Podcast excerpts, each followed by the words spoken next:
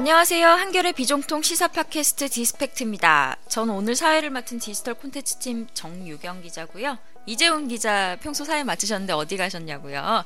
아, 오늘 주제에 관련해서 기사를 쓴, 썼다 보니까 이번엔 사회가 아니라 패널 출연을 맡았습니다. 자칫하면 사회자 혼자 물어보고 답하는 상황이 벌어질 것 같아서 안 그래도 말이 많으신데 우리 그러면 아무 말도 못하고 끝날 것 같아서 얼마 전 생활고로 사망한 배우들 가슴 아픈 소식이 연달아 전해졌었는데요. 고 김운하 씨 그리고 스스로 목숨을 끊은 독립영화 배우 판영진 씨 소식까지 두 분 다 생활고로 힘겹게 생활해 왔던 것으로 알려졌는데 오늘은 예술인 긴급 구호가 뭐가 문제인지 한번 얘기를 나눠보려고 합니다. 함께 이야기 나눌 디스팩트 출연 기자 소개합니다.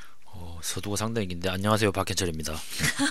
사실 오늘 한 명밖에 없어서 네. 짧아요. 안녕하세요 이재훈입니다. 오늘은 사회 안 보고 패널로 얘기하겠습니다. 일단 이번 일에 대해서 자세히 모르는 분들 청취자분들을 위해서 이번 사건 얘기를 좀 해주셔야 될 것 같은데요. 네, 죽음 얘기여서 이렇게 공교롭다고 이야기가 좀 조심스럽긴 한데요. 어, 최근에 그 영국 배우 한 분과 또 무명 영화 배우 한 분이 사흘 간격으로 이렇게 어, 숨진 채 발견되는 그런 안타까운 사고가 있었습니다.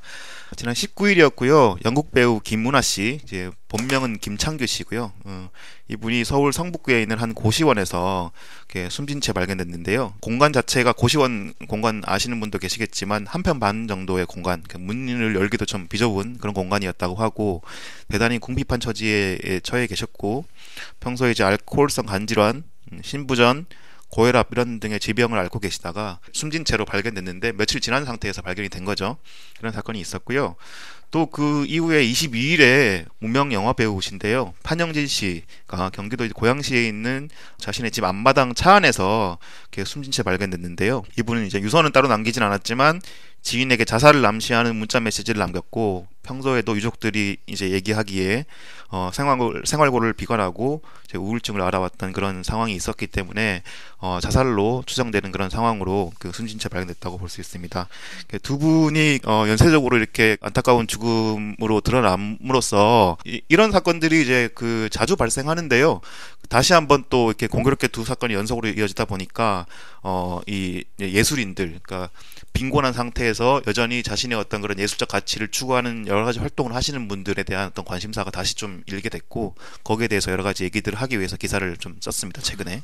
그 두 분 모두 뭐 스스로 목숨을 끊었다고 뭔가 확정적이진 않지만 그렇게 추정되고 그런 가능성이 큰 거죠. 그러니까 첫 번째 그 김은아 씨 연극 배우 같은 경우는 그 자살이라기보다는 아직까지 구체적인 뭐 결과가 나오진 않았지만 지병인 상태에서 음. 그 뭐 알코올성 간부전 이런 그 간질환 이런 것들이 좀 심화된 상태에서 돌아가신 상황인 것 같고 음.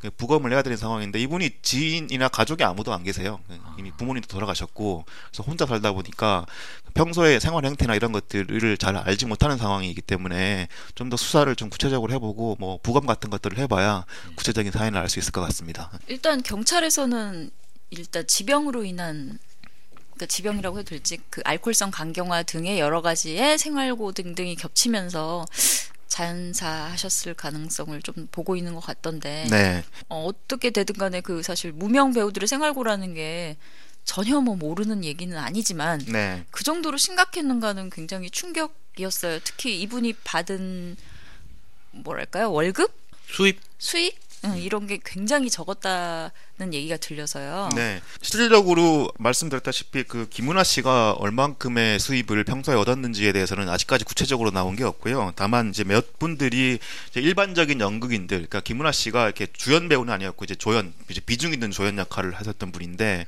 이런 분들이 대략적으로 평소에 얼마나 이렇게 그 수입을 얻고 있느냐에 대해서 이제 어 여러분들이 말씀하셨는데 그 임선빈 서울 연극협회 사무국장이라는 분이 지난 24일 CBS 라디오 박재홍의 뉴스쇼에 출연을 하셔가지고요. 연극 배우들의 경우에 보통 이제 1년에 한 편 정도 출연해서 3개월 정도 동안 이렇게 연극이 이어진대요. 음, 그때 이제 한 달에 약 50만 원 정도씩 받는다. 그래서 1년에 그러니까 만약에 한 편 출연하게 되면은 1년 수입이 그 150만 원 정도인 거죠. 아... 그러니까 뭐 보통 이제 연극을 이렇게 보신 분들도 아시겠지만 이 연극은 영화하고 달리 거의 실련에서 이렇게 그 바로 이렇게 앞에서 보여주는 거기 때문에 준비 기간도 상당히 길고요. 그리고 연극을 한 편에 몰입해서 하는 그런 연극을 해야 되기 때문에 그 1년에 뭐 여러 편을 막 다방면으로 연극을 뛰기가 쉽지 않습니다. 또 그 연극판 자체가 그닥 그렇게 넓지 않기 때문에 배우들은 또 많은 편이고 이런 상황에서 어 1년에 뭐 많아봤자 두세 편인데 보통의 경우에 한두 편을 이렇게 그 출연한다고 해요. 그런 그런 상황이면은 한 편에 만약에 한 달에 50만 원 받는다면 많아봤자 1년에 뭐한 3, 3, 400만 원 정도의 수입이니까 그런 수입으로 생활을 하기가 쉽지 않아서 보통의 경우에는 뭐 투잡을 뛰면서 다른 일을 하면서 연극을 가웬일로 하는 그런 일들이 많다고 하네요. 임선빈 사무국장 얘기를 보면 그러면 준비 기간 동안은 월급을 받지를 않는다는 얘기네요. 그렇죠. 저 준비 기간 자체는 일단 뭐 실질적인 연극 활동이라고 할 수는 없는데, 그러니까 활동 자체는 실질적인 활동이지만 어떤 뭐 수입이 특별하게 있는 게 아니고 단순히 그냥 준비비 기간이니까 그거에 대해서는 따로 이렇게 비용을 책정하지 않는다는 걸로 알고 있고요. 그래서 실질적으로 이 예술인들, 특히나 연극인들 같은 경우에는 예, 1년 동안 뭐 준비 기간이랄지 연극 실제로 실현하는 기간이랄지 이런 것들이 한 작품을 하려면 보통 한 6개월 정도가 필요하겠다고 볼 수 있는 거거든요. 준비 기간 한 3개월 정도, 그리고 이제 실제 공연하는 기간 3개월 정도. 6개월 정도 동안의 실질적인 수입이 150만 원 정도라면 여러분 뭐 한 달 수입이 150만 원이어도 좀 쉽게 살기 힘든 상황인데 그죠? 그러다 보니까 고시원이나 이런 데를 변전하면서 생활을 할 수밖에 없는 그런 처지에 내몰려 있는 것 같습니다. 그 성공한 그 연극인들 아니면 연예인들 같은 경우 항상 토크쇼 같은 데 나와가지고 얘기하는 게 그 연극 할 때 이것 말고 저 온갖 일 다 했다고 하는 네, 게 그런 말씀들을 주, 많이 하시죠. 주 수입으로는 생계가 유지가 안 되니까 그런 거겠죠. 그렇죠. 예. 그래서 결국은 오랫동안 뭐 몇십 년 동안 연극하시다가 도저히 참지 못하고 뭐 다른 일을 하시는 분들 계시지만 방송에 이제 조연으로 출연하면서 방송은 또 출연료가 그나마 좀 괜찮으니까 그러면서 좀 눈에 띄는 역할을 맡으셔서 이제 수입을 또 벌청하기도 하고요. 그러면서 좀 연극이랑 방송을 왔다 갔다 하시면서 하는 분들도 있는데 그런 분들은 또 아시다시피 되게 소수잖아요. 그래서 대부분의 연극인들은 방송 일도 하지 못하고 관련된 일을 하지 못한 상태에서 다른 어떤 업무를 통해서 수입을 얻고 하는 것들을 알고 있습니다. 그래서 2012년도에 문화부에서 그 문화인 실태조사라는 걸 한번 한 적이 있대요. 그래서 당시에 이제 연극인만이 아니라 여러 예술인들, 연극, 뭐 영화, 뭐 시나리오 작가들, 그 사진 찍는 분들, 뭐 그림 그리는 분들 여러 예술인 분야에서 실태조사를 한 결과가 있는데 조사 대상의 한 66.5%의 예술인들이 창작 활동 관련 수입이 100만 원 이하이다. 뭐 연, 이렇게 연 수입 연 말이에요. 수입 인 거죠. 100만 원 이하인 거고요. 아 진짜 그리고 심지어 조사 대상의 26.2% 거의 뭐 3분의 1 조금 안 되는 수준인데 이런 분들은 Kommunen 창작 활동 관련 수입이 아예 없었다라는 결과가 나와서 대단히 충격적인 결과인데요. 그래서 당시 조사에서 문화예술인들이 정부에 가장 바랬던 것은 결국 경제적 지원, 당장의 어떤 그런 삶에 그 도움이 될 만한 현물 지원이 필요하다 이런 얘기를 한 적이 있었고 거기에 대해서 뭐 여러분도 많이 알고 계시겠지만 최고헌법으로 그 2012년도에 시행되기 시작한 법이 있어서 그 부분으로 좀 보완적인 제도가 마련되긴 했는데 최근에 보도에서 계속 좀 이 제도나 그 법이 좀 유명무실한 거 아니냐는 지적 이 나오고 있는 상황이죠. 최고헌법 같은 경우에 2011년이었죠. 이게 사회적으로 문제가 됐던 것이 이분이 시나리오 작가셨나요? 네, 시나리오 작가기도 하고 영화 감독도 했던 분인데요.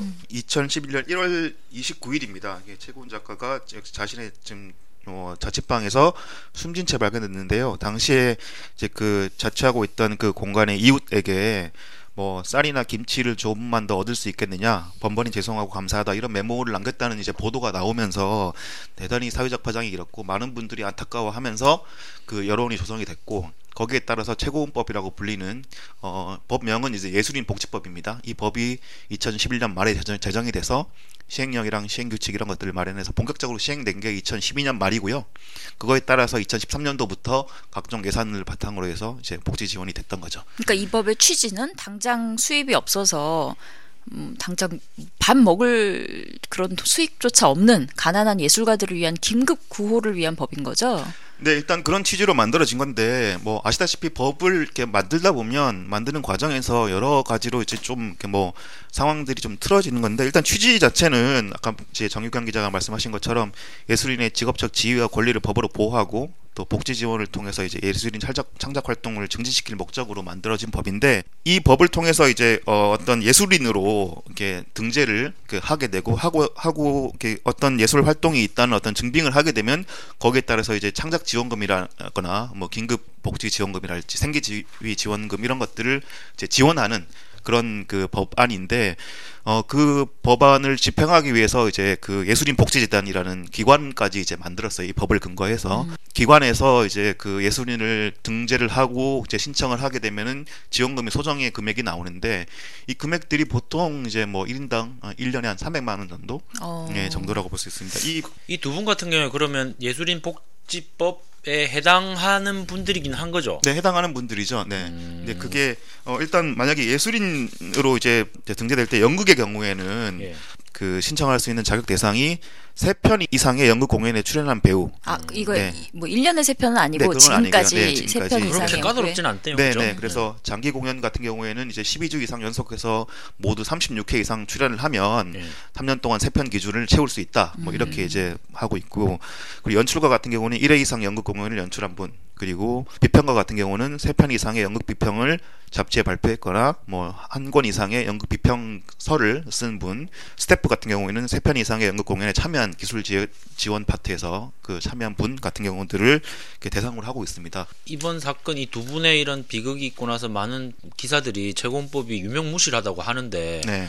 그렇게 법이 있는데 유명무실하다는 건 왜, 왜인 거죠? 이분들은 그 법의 적용 대상이기도 한데 뭐 지원을 하고 안 하고를 떠나서 그 법이 유명무실하다는 거는 왜 그런 거예요? 왜 그렇게 얘기가 나오고 있는 거죠? 네, 뭐 연극인 분들의 얘기들은 실질적으로 이게 어, 연극인들이나 예술인들이 직접적으로 이법 예술인 복지재단에다가 이제 신청을, 신청을 하는 절차들이 필요한데 최고헌법이라는 것이 알려졌음에도 불구하고 당시에 이제 그 구체적으로 법 보통 그렇잖아요. 언론 보도가 이제 만들어져야 된다는 보도를 하지만 그 이후에는 어떤 식으로 이제 복지단이 만들어져서 어떤 절차를 통해서 시- 신청을 해야 된다 이런 것들이 잘 홍보가 잘 안 되는 상황이죠.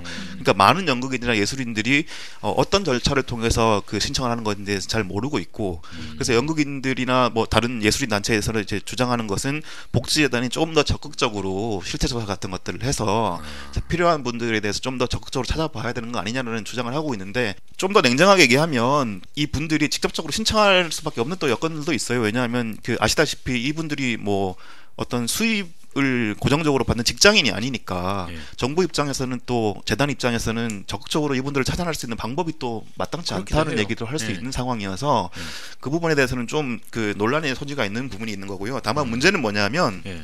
복지재단이 설립이 됐는데 이 복지재단이 어, 자체적인 재원을 가지고 이 재단을 운영하는 게 아니에요. 자체적인 재원이 없다는 거예요. 그럼. 그렇죠. 그러니까 어, 어떤 어, 재단 자체에서 어떤 사업을 만드는 거죠. 그래서 예를 들어서 2013년 같은 경우에는 창작 디딤돌 사업이라는 이름으로 그 사업을 이렇게 짜가지고 기획해서 그 기획한 예산안을 이제 보, 저기 문화체육관광부에 올리고 문화체육관광부는 그거를 이제 예산을 기재, 기재부에다 신청을 해서 예산을 받겠죠.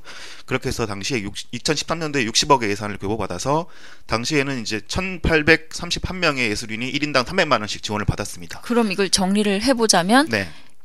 일일이 사업안을 내서 기획안을 내서 사업을 진행하고 또 다시 또 사업안 내서 진행하고 그렇죠, 네. 일종의 정규 사업이 아닌 거네요. 그러니까 고정된 어떤 그런 특별한 뭐 보건복지부의 긴급복지 지원 같은 이런 고정된 제도가 있는 게 아니라 매번 매해마다 예산안을 올려가지고 사업 예산을 짜내야 되는 겁니다. 아. 그래서 2014년도에는 또 이 사업 이름이 바뀌었어요. 그래서 음. 예술인 긴급복지 지원 사업으로 이름이 바뀌었고 2014년도에는 80억 원의 예산을 제보받아서 어, 예술인들이 보통 뭐 아 1,860명 정도가 1인당 최대 800만 원까지 지원을 받았어요. 아, 이때까지는 잘 됐네요. 네, 그때까지는 잘 됐는데. 문제는 뭐냐면 2015년도에는 지금 예산이 안 나오고 있습니다. 아, 이게 왜냐하면 그러니까 앞서 말씀드렸다시피 예산이 계속 불규칙적으로 사업에 따라서 배정이 되다 보니까 이게 왜 안 되느냐?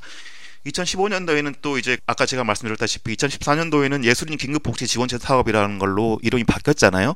근데 이제 그 기획재정부나 이런 그 정부 부처에서는 이런 긴급복지 지원 사업이 보건복지부에서 하고 있는 그런 그 이 긴급복 긴급복지 그 일반인을 대상으로 하는 긴급복지 지원 사업과 뭐가 다르냐? 음, 그러니까 그러면은 예술인은 일반인들이 지원할 수 있는 보건복지부에도 지원을 할 수 있고 음. 또 이쪽 복지재단에도 지원할 수 있으니까 이중 수혜를 입는 것 아니냐 이- 이런 얘기들을 이 하고 있다고 복지부에서. 하고 있다는 긴급 복지 생계비는 예를 들면 옛날 송파 세모녀 사건처럼 그러니까 일반인 중에서 급작스런 생활고에 노출된 분을 지원하기 위한 사업인데 요거랑 성격이 겹친다 이 말씀이시죠? 그렇죠. 예, 이 제도 자체가 긴급 복지 지원 제도, 보건복지부 제도인데요. 예, 음. 위기 상황에 갑작스러운 상황으로 생계 유지가 곤란하거나 뭐 생계, 의료, 주거 지원 이런 상황들의 어떤 복지 서비스가 필요한 분들이 신청을 해서 일정 정도의 어떤 그런 그 현물 지원을 받는 그런 제도인데 이런 제도랑 예술인 복지 지- 어, 제도랑 겹치는 부분이 있으니까 이, 이 예산이 왜 필요하냐 이제 이런 얘기들을 기획재정부 가 하고 있는 거죠.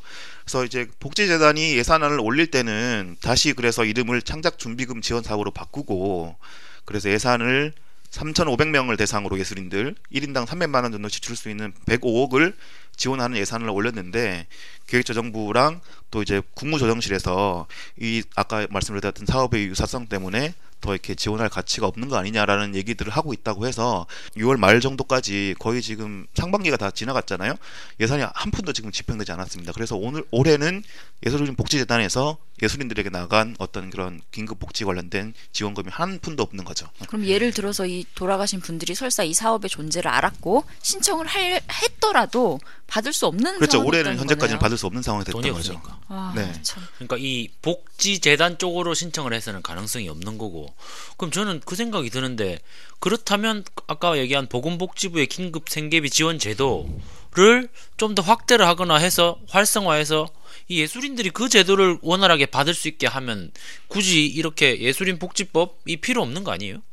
근데 저는 조금 다른 생각도 드는 게 음. 이게 예술인이라는 직업의 특성이 또 일반인들 중에서 갑자기 생활이 어려워진 분들하고는 조금 다를 것 같아요. 음. 예를 들면 일반인 같은 경우에는 뭐 차가 있다든지 음. 뭐 당장 예를 들어 운전할 수 있는 트럭 같은 게 있는데 일거리가 안 들어와서 쉬거나 뭐 이러면 빠져버리는 그런 허점이 생기는데 음. 예술인 같은 경우도 뭐 예를 들어 편의점 아르바이트를 할 수 있는데 왜 안 하냐는 식으로 나올 수도 있을 것 같거든요. 근데 네. 이분들은 작업 준비하는데 또 시간이 걸리잖아요. 그럼요, 네. 다른 부업을 하고 싶어도 못 할 수 있는 상황이 있는데 그런 게 음. 일반인 사업하고 같이 진행이 될 수 있을지 좀 의문이에요. 그러니까 이렇게 볼 수 있습니다. 이제 그 보건복지부 지원제도는 긴급 복지 지원제도예요. 그러니까 어, 살다가 여러 가지 상황들이 갑자기 발생해서 뭐 송파세무녀 같은 그런 분들 이렇게 긴급하게 뭔가 그 정부의 지원이 필요한 상황에서는 이제 그 신청해서 받을 수 있는 건데 이건 지속적으로 받을 수 있는 그런 지원 제도가 아니잖아요. 아. 근데 예술인들 같은 경우는 일반적인 생활 자체가 항상 긴급한 상황인 거죠. 네, 지속적으로 긴, 힘든 거죠. 그렇죠. 그래서 매년 뭔가 좀 그 정부에서 지원을 받는 어떤 그런 예산이 기본적으로 좀 책정이 돼야 되고 그래서 이분들에 대해서 창작 활동을 할 수 있는 그런 사회적 자산이잖아요. 우리 예술 활동들은 네. 그런 부분에 대해서 뭐 support를 할 수 있는 긴급 상황이 아니라 일 보편적인 상황의 지원 제도가 돼야 되는데 그런 면에서 예술인 복지 지원과 보건복지부 긴급 지원 사업은 성격이. 좀 다른 거죠. 근데 그런 급성과 만성이라고 볼 수 있어요. 네, 그렇게 볼 수 있습니다. 예. 그래서 정부 같은 경우는 이제 이런 사업들을 지금 추진하지 않고 있어서 정의당의 그 박원석 의원이 이제 예산 결산 특별위원회에 소속된 그 의- 의원인데 정부가 국회에 제출한 내년도 예술인, 그러니까 2015년도 예술인 창작 안정망 구축 사업 예산입니다. 이 예산이 2014년도에 예산 전체 책정된 예산 규모가 200억 원이었는데 2015년도 예산으로 증액된 거는 2.6%가 증액된 205억 원에 불과했던 거죠.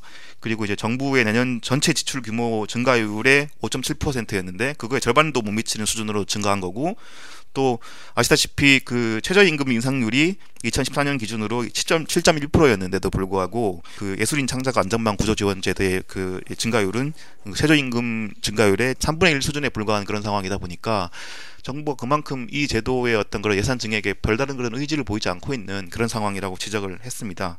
그 초반에 생길 때는 법 만들 때는 여론이 강하고 이러니까 만들어 놓고 나서 또 막상 집행하려고 하니까 돈도 들고 아깝고 하니까 또 까다롭게 구는 그런 형국인 거네요. 네, 그런 형국입니다. 뭔가 그러면 대안을 찾을 움직임 같은 건 없어요? 예술인들이 우리 이렇게 청년층에서 지금 뭐 알바 노조랄지 청년 유니온 이런 단체들이 있잖아요. 그 예술인들도 그 이런 문제에 대한 그 최고은법 당시에 이제 항상 이제 만들어졌던 것인데 예술인 소셜 유니온이라는 그런 조합을 실질적으로 만들어서 그 출범을 한 상태인데 이쪽에서 제가 이제 그 어, 물어봤습니다. 어떤 부분에서 좀 근본적인 문제가 있느냐. 네. 그첫 번째는 이제 아까 제가 말씀드렸다시피 복지재단이 계속 그 문화체육관광부에 종속이 돼 있다 보니까 예산을 계속 사업으로 사업으로 따야 되잖아요. 이런 상황이 있으니까 일반적인 어떤 그런 그 재단의 운영에 있어서 지속 가능성이 좀 떨어진다라는 차원이니까 그 복지재단의 재정 독립성 문제 이게 가장 시급한 문제가 아닌가라고 이제 문제를 지적하고 있습니다. 그럼 법 개정이 필요한 거예요? 그럼? 법 개정이 좀 필요한 상황이고요. 그래서 복지재단이 이제 그 여러 가지 사업을 설계해서 이제 그 승인을 받고 그 정부기관의 승인 받아서 예산을 따오는 그런 구조가 아니라 일반적으로 기본적인 어느 정도의 재단이다 보니까 기본적인 재원을 가지고 그 자, 재원으로 뭐 여러 가지 사업을 통해서 그 수익을 얻은 상태에서 이거를 이제 예술인들에게 지원하는 그런 그 자체적인 자생 능력이 있어야 되는 거죠. 그렇다 보니까 이제 자금이 필요한데 정부에서 자금을 지원받을 수 있는 기본 어떤 그런 그 씨앗 금액이라고 하죠. 이런 부분을 지원받을 수 있지만 문화 사업을 통해서 수익을 얻는 많은 기업들이 있잖아요. 이, 아. 네, 이 기업들이 단순히 그냥 잘 팔리는 배우나 혹은 인기가 많은 배우랄지 예술인들만 이렇게 뭐그 개런티를 통해서 이렇게 지원하는, 지원하는 것이 아니라 우리 문화 산업 산업 전반이 좀 어느 정도 토대가 잘 갖춰져야지만 이런 문화 산업들이 계속 이제 융성할 수 있는 조건이 되는 거잖아요. 그래서 이런 분들이 좀 수익을 얻고 있는 부분에서 일부정 부분의 어떤 그 수익을 떼서 기금을 마련해서 복지재단이 지원하는 정도의 어떤 그런 그 대안을 마련하면 복지재단의 독립성이 좀 이 성립되지 않겠느냐라는 그런 그 얘기들을 하고 계시는 분이 계십니다. 뭐 어, 참 아니면 좋은 뭐 생각인데요. 아니면 뭐 유사 세금 형태로 걷어야지 뭐. 네, 그 그러니까 뭐뭐 극장 극장 연구 관람 비의 일부를 해서 뭐 기금 뭐그 명목으로 거둘 수도 있는 거고. 네, 그런 어, 방법도 기업들이 있는 협조를 안. 해주면 결국 그런 쪽으로 가겠네요. 네, 네. 그 문화 산업 자체가 기본적으로 이제 기본적인 저작권 자체는 당연히 그 예술인들 개인에게 있지만 아시다시피 그 그분들이 저작권을 가지고 그 자기의 자산들을 막그 펼침으로써 이제 사회적으로 향유할 수 있는 길이 열리는 거잖아요. 그러니까 그거는 일종의 사회 자- 자산이라고 볼 수 있고 기업도 거기에 더서 지금 기금을 낼 수 있지만 그걸 향유하는 분들도 단순히 그냥 이제 어떤 연극이랄지 영화랄지 이런 그 예술 작품에 대한 그 비용뿐만이 아니라 전반적인 문화 산업에 대한 어떤 비용을 조금이라도 모아, 모을 수 있는 그런 계기를 마련하면 아무래도 좀 더 지속 가능성 이 보장되는 그런 상황들을 만들 수가 있겠죠. 예를 들어 뭐 기업 중에서 뭐 보험사 같은 경우에는 사회 재단 같은 걸 꾸려서 자살 예방 사업이라든지 네, 그리고 맞습니다. 뭐 네. 의료 사업 같은데 많이 기여를 하잖아요. 네. 어, 확실히 우리나라도 문화 기업 문화적 쪽으로 관심 있는 기업들도 많고 그쪽으로 대기업들도 많으니까 예를 들면 CJ 같은 이쪽에서 충분히 조금씩 관심을 모르겠네. 보여주면 가능한 일인 것 같아요. 물론 정부 지원도 중요하지만요. 네. 그러니까 이게 문화도 결국은 뭐 자본의 논리, 산업의 논리가 있다 보니까 잘 되는 것들만 키운다라는 논리가 지금 계속적으로 뭐 이제까지 진행이 되어 왔던 거고요.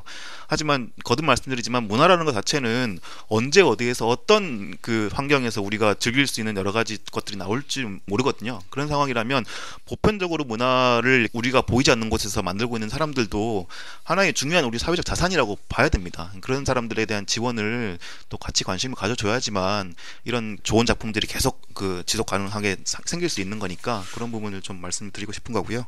저는 이 대목에서 다른 나라들은 어떻게 하는지 궁금한데 혹시 뭐 그런 거 들은 거 없어요? 분명히 다른 나라도 비슷한 문제들이 있을 텐데 그죠? 거기라고 뭐 뭐 예술인들이 배불리 먹고 사는 사람만 있는 건 아닐 예, 텐데. 그 제가 구체적으로 어떤 나라다 이런 얘기를 듣지 못했는데 제가 방금 말씀드린 그런 그 기업들이 내는 그 기금 아, 사업들은 그런- 다른 나라에서 몇 군데 하고 하고 있는 예, 예- 예가 있습니다. 그런 걸 통해서 이제 예술인 그 소셜 유니온이 그 사례를 가지고 제시를 한 거고요. 제가 다만 제가 구체적으로 어떤 나라에서 어떻게 하고 있는지는 취재가 안 돼서 음, 말씀드리기가 좀 저는 이 얘기를 들으니까 미국에서 있었던 그 시나리오 작가 파업이 갑자기 생각나네요. 네. 그때도 미국 드라마 시장에서 여러 대본 작가들이 활약을 하고 있고 공동 작업을 많이 하고 있는데 social union이라고 해야 되나? 이 네. 여기서 파업을 결정을 하잖아요. 제대로 대가가 돌아가지 않고 있다고. 되게 고생하는 건 이제 밑에 무명 작가들이고 위에 작가들이야 제대로 대접을 받고 있을 텐데도 파업에 동참을 하면서 타협을 이끌어내는 거대 방송 기업과의 협상을 이끌어내는 이런 모습이 보였는데 우리나라에선 이런 예술인 노조가 그렇게 세지 않죠. 그, 그 그, 생긴 지도 얼마 안 됐고요. 네. 그 얘기를 들으니까 그 결국 또 이런 질문이 또 생각이 나는데 그 비슷한 취지 같은데 파업은 결국 임금 때문에 파업을 하잖아요. 이분들은 그러면 최저임금 이런 것들을 보장받지 못하는 못하고 있는 거죠. 그렇죠. 그러니까 이분들 같은 경우는 어, 예술인이라고 하면 특수 직종이잖아요. 네. 이렇게 한국 사회에서는 특수 직종의 어떤 특정한 사업장이나 사업 근로자로 인정되지 않는 사람들은 노동자로 이렇게 근로기준법상 인정이 안 됩니다. 그러니까 근로기준법에 해당되는 어떤 그런 노동자가 아니라 사업자로 이렇게 등록이 되는 있는 소위 상태인 거고 프리랜서. 프리랜서죠. 그러다 개인 보니까 사업자구나. 예, 이분들은 근로기준법 대상이 아니다 보니 최저임금 관련된 얘기를 할 수 없는 거고요. 그래서 아까 말씀드린 그 예술인 소셜 유니온 같은 경우에서도 물론 가장 시급한 것은 긴급 하게 지원할 수 있는 여러 어떤 현물 자산이나 이런 것들을 지원하는 건데 좀 더 근원적인 대책으로 얘기를 하는 것들이 이제 예술인들도 결국은 그 공연이나 이런 부분 또 사업하는 그런 문화 사업 기업에 종속되어서 이제 그 이 일을 하고 있는 그 하나의 예술 활동도 노동이다라고 봤을 노동이지. 때 예. 먹고 살기 위해 하는 건다 예, 노동이지. 이분들도 폭넓은 어떤 그런 노동자성을 인정을 해서 그 사대보험 우리 이제 보통 얘기하는 국민연금과 건강보험, 고용보, 고용보험, 산재보험 이런 사대보험의 혜택을 받을 수 있게 해야 되는 거 아니냐 이제 이런 얘기들을 하고 있는 거고요. 그 일반 직장 노동자들 같은 경우에는 직장이나 노동조합이 고용보험료 같은 것들을 이제 같이 부담합니다. 이게 개인 노동자가 돈을. 내기도 하지만 반반씩 부담하죠. 근데 예술인들은 그렇지 않은 상태이고 지금 예술인 복지재단에서 하고 있는 거는 산재보험에 대한 어떤 그런 그 약간의 보조인 건데 그것만으로는 좀 부족하죠. 그래서 고용보험이나 이런 것들 그 지속 가능한 노동이 가능하려면 이런 사대보험 혜택을 같이 받을 수 있는 그런 노동자성 인정 이런 부분들이 좀 있어야 되지 않냐 이런 얘기들을 좀 하고 있는 상황입니다.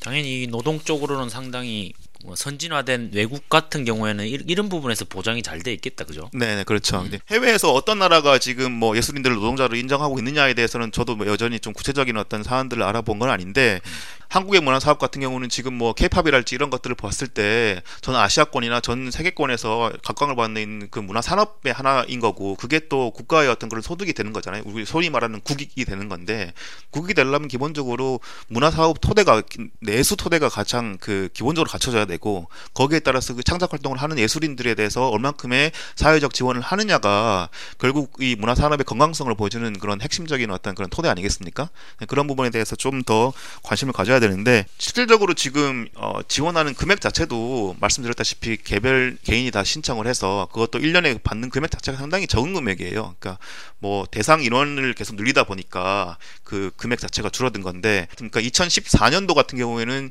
1인당 대략적으로 1년에 한 600만 원 정도를 받았다고 해요. 평균적으로 그러니까 최대는 800만 원이지만 그런데 1인당 600만 원이라고 해봤자 한 달에 50만 원 정도 수준이잖아요. 네. 그런 정도의 수준으로는 생활이 잘 안 되니까 그런데 그것마저 2015년도에는 그 대상을 그 이렇게 3,500명으로 늘리면서 그 실질적으로 1인당 책정 금액이 또 300만 원으로. 줄었습니다. 음. 네. 그러니까 이분들이 만약에 지원을 한다 하더라도 모르겠습니다. 1년에 거절할 수 있는 고시원 주거비도 나올까요? 그런 수준 정도의 수준이니까 좀 예산 을 좀 더 확대해서 좀 많은 분들에게 혜택이 가는 것도 중요하겠지만 혜택을 받는 분들이 정말 생활을 좀 더 제대로 영위할 수 있, 도록 하는 정도의 금액이 돼야 되지 않겠습니까? 지금 그런 부분도 좀 어, 생각을 해봐야 되지 않을까 싶습니다. 해외 사례 얘기가 나와서 말인데 사실 뭐 해외라고 해도 이 예술 노동자들의 경우에는 상당히 생활 환경이 열악한 건 사실이잖아요. 네, 맞습니다. 네. 예, 이분들도 부업을 하면서 많이 생계를 유지하는 걸 알고 있는데 물론 해외 사정이 사정이 좀 더 나은 건 사회적 안전망 자체가 우리보다 훨씬 더 잘 되어 있는 그래서 맞습니다. 네. 어쨌든 이분들이 굶어 죽진 않을 수 있는 이런 환경이 있는 탓도 있겠지만 네. 또 한편으로 저 생각에는 그 소위 말하는 우리나라 노동 환경 문제가 같이 결합된 게 아닌가 생각이 들어요. 예를 들면 외국에서는 정규 일자리가 아니더라도 비정규직으로 일을 하더라도 어쨌든 노동의 대가는 제대로 챙겨받잖아요. 시간외로 더 일을 하면 중국 같은 경우는 그렇다고 해요. 중국이 선진국인지 잘 모르겠지만 어쨌든 중국은 연기 스태프나 보조 출연자들도 일하는 시간이 정해져 있고 그 시간 넘어가면 시간별로 임금이 추가로 나오니까 네. 시간 내에 촬영 빨리 끝내고 이런 식으로 하기 때문에 훨씬 환경이 낫다고 하는데 우리는 일도 막 시키면서 그나마 시킨 만큼의 돈도 안 주잖아요. 네. 야근이 추가로 항상 플러스되고 추가 촬영해도 돈 안 주고 요런 관행 열정페이 관행 예술은 다 좋아서 하는 거라고 생각하는 그런 그렇죠. 관행 네. 요런 문제도 있지 않나 하는 생각이 들어요. 네. 어, 예를 들어 미국 같은 경우는 꼭 이제 뭐 예술 관련된 활동은 아닌데 어떤 기업에서 어, 일을 발주하기 위해서 발주 전 단계 회의 같은 것들을 하잖아요. 뭐 어떤 예를 들어서 애플에서 그 이 IT 기업에다가 뭔가를 발주를 한다. 그럼 그 발주를 하기 위한 회의를 하잖아요. 그럼 회의 비용도 줍니다. 음. 그러니까 이런 IT 기업에서 어쨌든 회의를 하면은 시간을 투입해서 그 회의 준비를 해야 되는 거잖아요. 이런 것도 일종의 노동인데 한국 같은 경우는 택도 없죠. 가서 그냥 회의해서 너네들이 만약에 좋으면은 그걸 채택했을 때 그때 돈을 준다라고 하지만 외국에는 그런 시스템들도 있거든요. 어떤 각 개별자의 활동에 노동자성, 노동이 된다는 어떤 그런 규정 자체가 상당히 폭넓고 거기에 따라서 이제 상당한 비용을 지불한다는 항상 그런 자세가 되어 있는 나라와 한국 같은 그런 그런 준비하는 기간이랄지 연극 준비랄지 아니면 관련된 회의랄지 이런 기간에 그거는 어쨌든 실질적인 창작 활동이 아니라 준비 활동이기 때문에 노동이라고 볼 수 없다라고 보는 나라 이 나라의 차이를 어떻게 봐야 될지를 생각해봐야 될 것 같고 말씀하신 대로 사회복지 체계 이런 것들이 갖춰져야 되겠지만 산업의 특수성 안에서 그 보장받을 수 있는 여러 가지 어떤 그런 이 노동 환경에 대한 문제들이 여러 가지로 제기돼야 되지 않을까 싶은 생각을 또 하네요. 예. 사실 예술만큼 적자 생존이 철저하게 구현되는 쪽이 없는 것 같아요. 네, 네. 그 저는 가끔씩 이제 연극을 보러 가는 편인데. 아 진짜요? 네, 전혀 네. 생각하지 못하는 비밀인데. 예, 가끔씩 연극을 보러 가는데 그 영화도 제가 되게 좋아하지만 연극만의 마- 매력들이 있어요. 근데 가서 보면 관객들은 꽤 많습니다. 아, 많아요? 예, 좋은 연극 같은 경우는 관객들은 꽤 많고 대부분의 관객들이 3, 40대 여성들이에요. 오. 예, 여성분들이 많이 오셔서 연극들을 보고 있는데 문제는 이분들은 충분히 이제 비용을 지불하는 거죠. 그렇죠. 근데 그 비용 지불하는 자체만으로도 안 된다는 거예요. 그러니까 음. 이게 그 정도의 뭐 3, 4만 원 정도의 연극비를 지원한다고 해서 그분들 영, 영화 같은 경우는 하나를 찍어 놓으면 프린트를 막 이렇게 그 팔면서 비용을 그렇죠. 받을 수 있지만 연극은 그 공연 그 공간 안에서 공연하는 사람들만 비용을 지불하는 거잖아요. 그러다 보니까 이제 연극의 완성도나 연극의 어떤 밀도나 이런 것들에 견져서 상대적으로 이렇게 지불하는 비용이 상당히 적다 그런 것을 본다면 단순히 그 아까 박현철 기자가 말씀하신 것처럼 개별 그 이 소비자들이 지불해야 되는 비용도 조금 더 늘면 좋겠고요. 그것보다는 또 이제 문화 산업으로 돈을 벌고 있는 기업들이 그 지원하는 제도를 좀 마련하는 것이 더 근본적인 대책 아닐까 그런 생각을 하게 됩니다. 그렇게 얘기를 들으니까 연극은 정말 예술계 중에서도 스포츠로 치면 비인기 종목. 그렇죠, 아주 미인기 네. 종목이죠. 예. 음. 힘들고 어려운 종목이 뭐 아닌가 우리가 보통 이제. 그 올림픽 때만 관심을 가지는 그런 그 핸드볼 종목 이런 음. 종목들처럼 평소에 뭐 우리가 거의 TV나 아니면은 실질적으로 체육관 가서 보- 경기를 보지 않는 운동들이잖아요. 음. 그거랑 비슷한 정도로 연극의 실제 소비층은 되게 다양하게 있습니다. 근데 그분들은 그, 그 어쨌든 연극이라는 한정된 공간에서 되게 좁은 공간에서 보는 되게 소수의 어떤 관객일 수밖에 없기 때문에 하지만 그 연극이 어떻게 어, 확대가 되어서 또 뭐 전 세계적인 상품이 될 수도 있는 거잖아요. 연극이라는 어떤 그런 예술 활동이 그런 거에 대한 어떤 가, 가능성이나 이런 것들에 대해서 좀 더 많은 관심을 가지고 지원을 해야 될 것 같다는 생각이 들고요.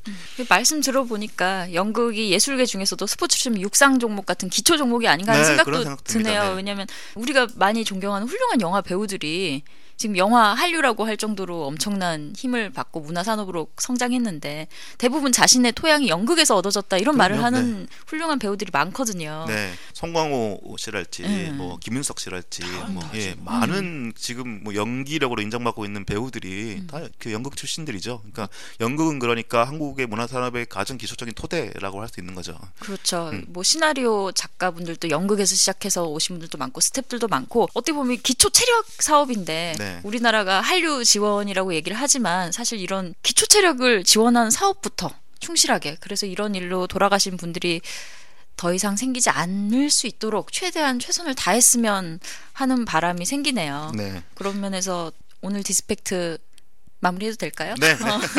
그나 이렇게 뭐 하려다가 지금 잠깐 하신 얘기가 생겼어요. 네, 결국은 이제 문화 산업에 대해서 이렇게 지금 당장 그 정권을 잡고 계신 분이 대통령이니까 그 박근혜 대통령에 대해서 얘기를 한마디 하면 이거는 뭐 박근혜 대통령만의 문제는 아닙니다만 박근혜 대통령이 당선할 때 이제 그 4대 국정 기조 중 하나로 이제 문화 융성 구현이라는 것들을 발표를 했어요. 기억이 안 나.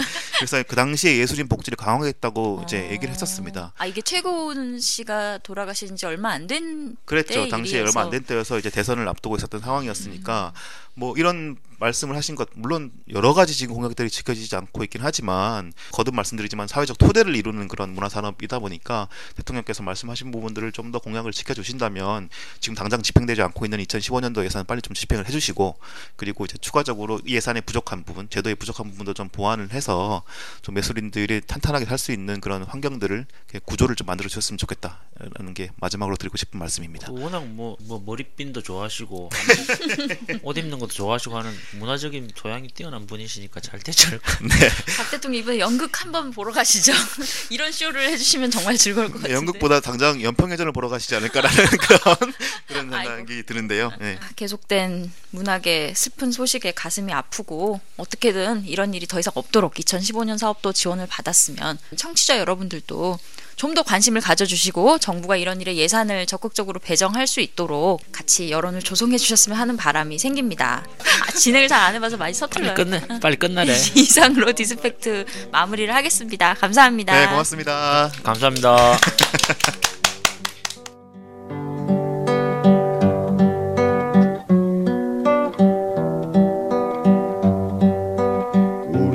무조건 행복하자고요.